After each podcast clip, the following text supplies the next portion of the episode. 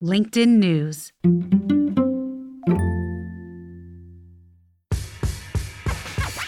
Hey, it's Dan Roth, LinkedIn's editor in chief. Today on This Is Quick, my colleague Nina Melendez sits down with Leah Smart, host of our award winning podcast, Everyday Better. Leah is a true coach. If you've ever listened to her, you know that. She focuses on personal development and life and work. So today, Nina is asking her about career vision, her best practices, and what advice she always gives to people who are looking for better ways to live better lives. We'll kick things off with Leah in just a moment. Stick around. The LinkedIn Podcast Network is sponsored by TIAA. TIAA makes you a retirement promise, a promise of a guaranteed retirement paycheck for life. Learn more at TIAA.org backslash promises pay off. Here's Leah. So, Leah, what is one thing you always have to have with you? An app, a gear, an item that you can't show up to work without, and it can't be your phone. Fitbit. Hmm. Yep. I track my steps every day. I have done that for like four years. If I don't have that on when I leave my apartment, I feel naked and I'm like, I need to go back. When did you first know what you wanted to do? And what is your one piece of advice for someone trying to figure it out? I stumbled through the first probably eight years of my career. I majored in college in agricultural business. So I had a totally different life experience that I knew I probably wouldn't carry through. I think I first knew what I no longer wanted to do five years ago. That moment for me was, oh, I'm in the wrong movie and it's time to get in the right one. And it was just a moment where I didn't have some like, this is exactly what is supposed to happen next. But I knew that what I was doing, and if I continued on that path, I would not be doing the work that I was meant to be doing and contributing the way I was meant to be contributing hmm. in the world. Question about agricultural business. What did you think you wanted to do with that? I had no idea. I got to be honest. I went to Catholic high school. My high school counselor said, You should be a business major. And if you want to get into this really good school that's so hard to get into, you should also add agriculture because you'll be able to get into the school. It turned out to actually be a gift because I learned so much about environmental science, mm. about um, food, about the food industry. I got to like hang out in a dairy. It like piqued an interest for me. And I think it's part of the reason I have this like side feeling of like really wanting to be involved in climate change and environment and farming. And I don't know when or if that will come into play. What's one habit that helps you stay productive? Just really taking charge of my mornings. So I used to call them sacred mornings, but the idea was like, can I accomplish essentially these six things before I get into my day? It comes from someone named Hal Elrod, um, and it's called the miracle morning. So, can I wake up in the morning and have a period of silence or meditation? Can I have exercise? Can I read? Can I write? And can I visualize what I want that day? Hmm. or what I want in general. And so I started doing that, I don't know, three or four years ago. It like changed my whole life because it was it was about getting what I needed to get done in the morning and feeling so accomplished that by the time I finished that period, I felt like I could do anything, but also I felt less pressure about doing everything. When you do that every morning, I used to do that every morning. Now I pick and pluck because I've got dogs and a life and 18 million things like all of us. So I certainly think we go in and out of habits that support us, but I've never forgotten it since I named it Sacred Morning. So I know when it's time to come back to it. It's like right now I am coming back to that. And what is one thing that can derail your productivity? not having focus mode on and or letting yourself go to you know thinking about different things that don't have importance in what you need to focus on right now yeah. or aren't important for what you need to focus on. Who was your first mentor and what was something really important that you learned from them that you take with you day to day? My dad is my first mentor. Aww. Um, yeah, he's like one of my favorite people. There's so much, uh, so much my dad has said. Oh God, I'm gonna get emotional. You know, I think the biggest thing he's always said to me is actually, I think a Martin Luther King quote. I need to double check it, but he's always said, when challenging things happen, just keep moving forward. I mean, that was probably one of the first things I learned from him that was that was really important. And I'd say the other is the value of education, which I still very much value and being open to learning. But yeah, I call my dad all the time. He is still my mentor. He's still a person that I'm like, I don't know what's going on. What do I do? And he is so smart. He gives me space to explore, but he gives me a really good just set of thoughts, practices, tools, guidelines that he's used and seen through his experience. I'm a huge respecter of people who've been on the planet longer than I have and their wisdom. So, mm. yeah. Is there something specific that he says about work that has really helped guide you? Something you've observed? he's been really important in me understanding that the moment you're in is simply a moment.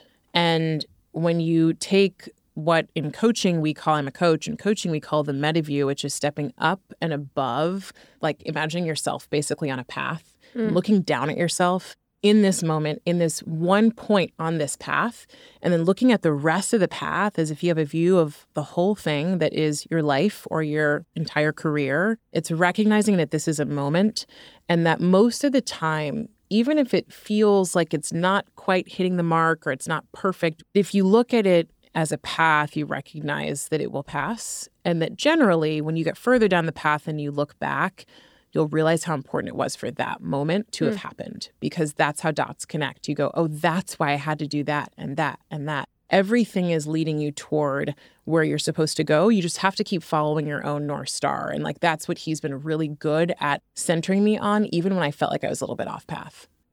If someone shows up for a one on one with you, what drives you absolutely nuts? And conversely, what makes you want to extend it?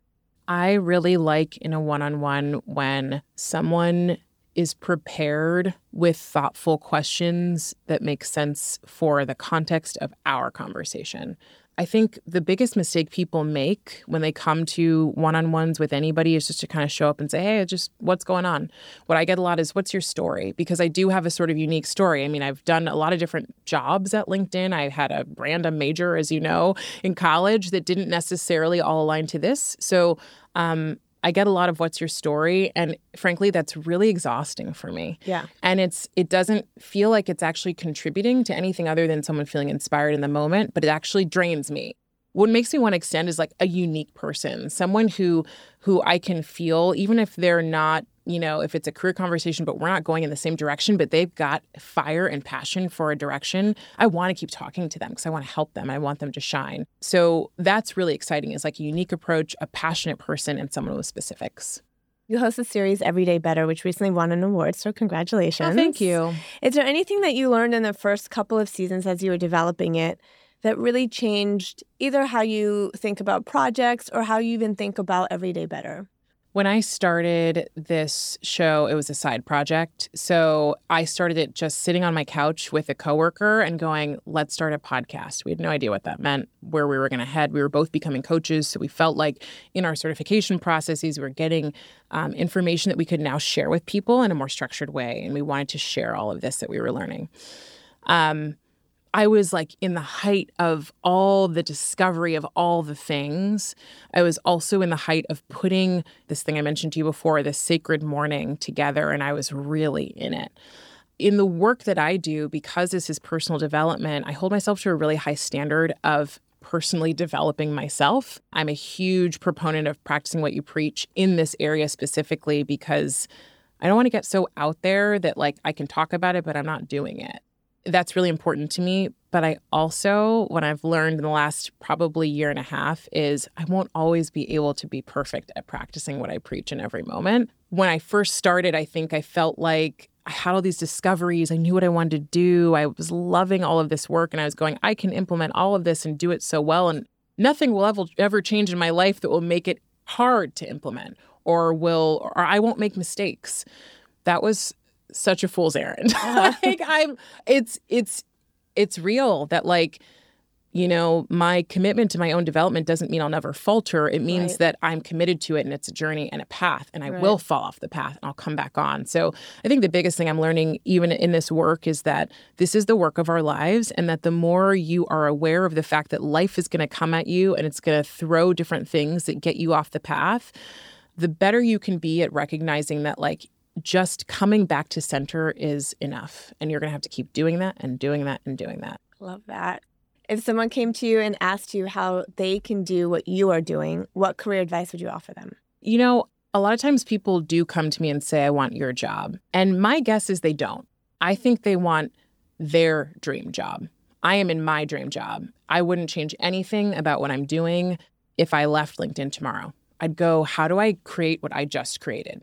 For me, this is my current iteration of the way I live out my own purpose, right? So I actually, for the most part, I found that people want their dream, not mine. And mm. so Um, the best advice I've ever gotten was the most like in the moment, I went, oh God. But it was follow your heart. Hmm. It was so simple. Can you define that follow your heart? What is that feeling? Sometimes it's really practical. It's envisioning, like, okay, so I have two options. Let's imagine in one month I've taken option A. Let's imagine one month I've taken option B. How do I feel? What, what do I feel? It's not, don't find a word. It's literally, how does your body feel? You'd be shocked at how many reactions or responses our body gives us that alludes to like what's true about how we should move forward. The moment I realized what I no longer wanted to do five years ago, which I was telling you about, not the moment I realized exactly what I knew, but what I didn't, I knew I didn't want to do. I shot up in bed in a hotel room and my gut was like, you cannot keep doing this. It was the clearest thing I'd ever heard. I think it's in the moment that you are asking yourself questions like, what do I want? It's not always going to come right away, but I think the more you can be quiet, the more you can even just take like a couple minutes of silence and get yourself away from your phone and your distractions and other people and what they might think of you and all that crap, the closer you are to figuring out what that feeling is that tells you yes or no. And it's also intuition, right? It's the gut thing that tells you I should go left and not right. Use that. And I think also make it practical. Combine it with your head. Your brain is important, but it's not the only organ or thing in your body that can help you make decisions that are right for you. I also think and I, I really do believe this, you can't mess it up. So even if you think you made a wrong decision, that's okay. Just come back to what you feel in your gut and then start to pivot a little, you know, and figure out what you need to optimize for next to get back into the center. Thank you so much for joining us. Of course. Thanks for having me, Nina. Thanks for going on the wild ride. that was Leah Smart, host of Everyday Better. We'll drop a link to Leah's show in the show notes. For Black History Month, Everyday Better has been featuring Black voices who inspire excellence. Be sure to check them out. Many thanks to Leah, Nina, and the team for putting this together. We will be back next week with more great takeaways. Be well and stay curious.